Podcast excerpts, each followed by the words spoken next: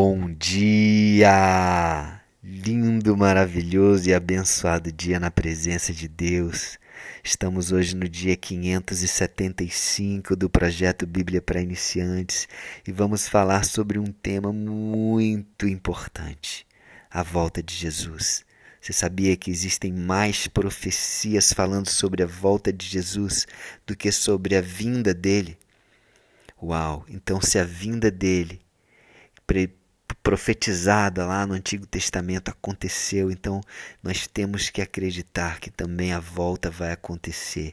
Lógico, temos que acreditar em tudo da Bíblia. A Bíblia é perfeita, ela tem muitas revelações de Deus para gente. Né? Lá em Deuteronômio 29, 29, capítulo 29, versículo 29, diz assim: Deus tem muitas coisas que são encobertas para nós, mas ele revelou algumas coisas. Então, que nós possamos pegar essas coisas que ele revelou através da sua palavra, através da Bíblia, e, e poder nos, é, é, nos fortalecer com tudo isso, com essas revelações poderosas, a palavra e alimento. Vamos nos alimentar um pouquinho dela? Então, no capítulo 4 de 1 Tessalonicenses, nos últimos seis versículos, a partir do versículo 13, Paulo fala um pouquinho sobre como vai ser essa volta. No capítulo 5, ele explica ainda mais. Mas vamos ficar aqui com esses seis versículos para fechar o capítulo 4. Versículo 13 ao versículo 18. Ele diz assim: Não queremos, porém, irmãos, que sejais ignorantes com respeito aos que dormem, para não vos entristecerdes como os demais, que não têm esperança. Olha só, essa palavra que ele usa aqui, dormir, né? aos que dormem, ele está se referindo aos que já morreram. É apenas um eufemismo, não quer dizer que a pessoa está dormindo, né? É apenas um eufemismo, como Jesus usou quando estava se referindo a Lázaro lá em, no Evangelho de João, capítulo 11. Ele estava conversando com os discípulos e falou assim: Lázaro adormeceu. Ele estava falando que Lázaro morreu. É, e aqui é, Paulo está usando também esse eufemismo que era comum na época de se usar.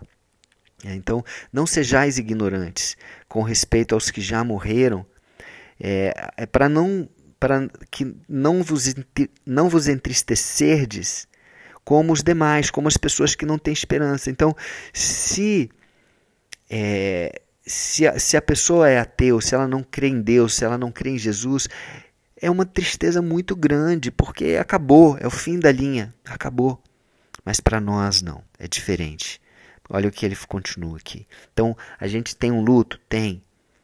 Não tô dizendo, aqui não está dizendo para não entristecer, mas está falando para não entristecer como os demais. Para que a gente não tenha essa tristeza é, é, que seja algo tão forte assim, né, tão des desolador como as pessoas que não creem. Né? Podemos ter um luto, um tempo de luto, né? temos a saudade que fica com certeza dos entes queridos que se foram, mas também podemos nos alegrar, sabendo que se a pessoa né, ela creu em Jesus, se ela tem Deus, nós vamos nos encontrar em breve. Quando Jesus voltar, então é motivo de alegria. Vamos nos encontrar num lugar ainda melhor do que esse. Jesus falou que aqui no mundo a gente vai ter aflição, vai ter provação, vai ter dor. Mas lá não. Junto dele vai ser diferente. A gente precisa morrer, porque Jesus ele precisa é, transformar o nosso corpo em um corpo incorruptível para que a gente possa sustentar, para que a gente possa poder estar na presença de Deus. Esse corpo que nós temos, ele não está preparado para estar na presença de Deus, porque é um corpo corruptível. Amém? Então, versículo 14, ele continua. Né? Pois se cremos em Jesus, que Jesus morreu e ressuscitou, assim também Deus, mediante Jesus, trará em sua companhia os que dormem, aqueles que já morreram. Ele vai trazer né? aqueles que creram em Jesus. Ora, ainda vos declaramos por palavra do Senhor isto: nós, os vivos, os que ficarmos até a vinda do Senhor, de modo algum precederemos os que dormem. Então, se quem estiver vivo enquanto Jesus voltar, nós não iremos é, para, para o céu antes daqueles que já morreram. Ele continua e explica o porquê.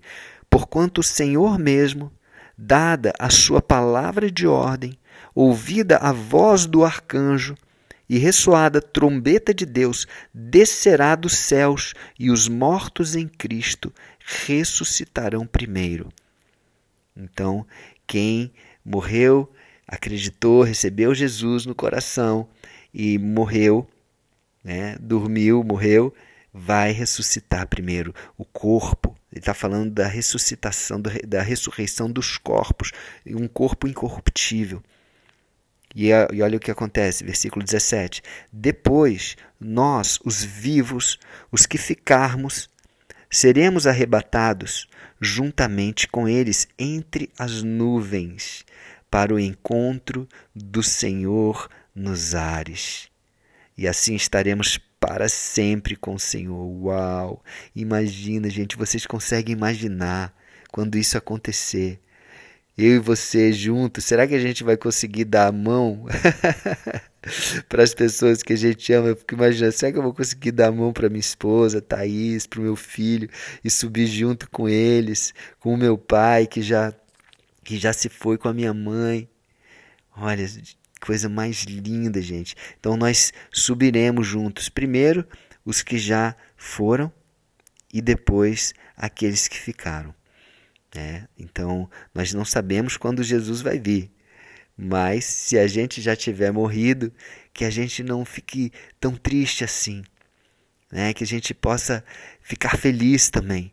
Porque já já, já já, nós estaremos com Jesus na Nova Jerusalém, nesse lugar maravilhoso que Ele está preparando para a gente.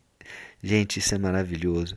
E no versículo 18 ele termina falando assim: Consolai-vos, pois, uns aos outros com estas palavras.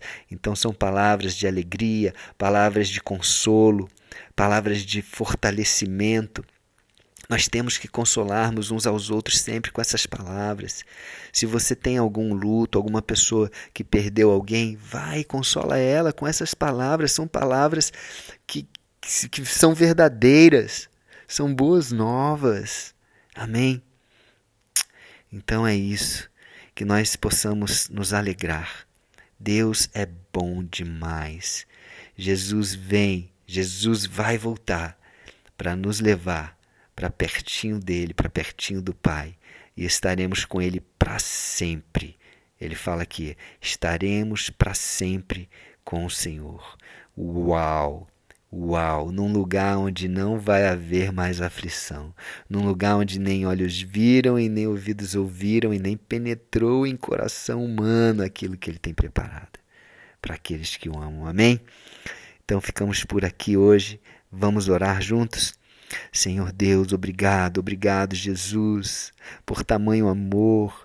Obrigado por nos revelar isso.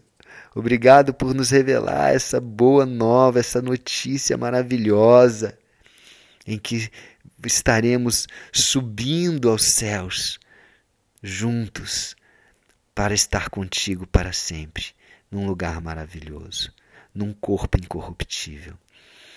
Obrigado, Jesus. Obrigado. Nós nos recebemos a Ti mais uma vez como Senhor e Salvador das nossas vidas.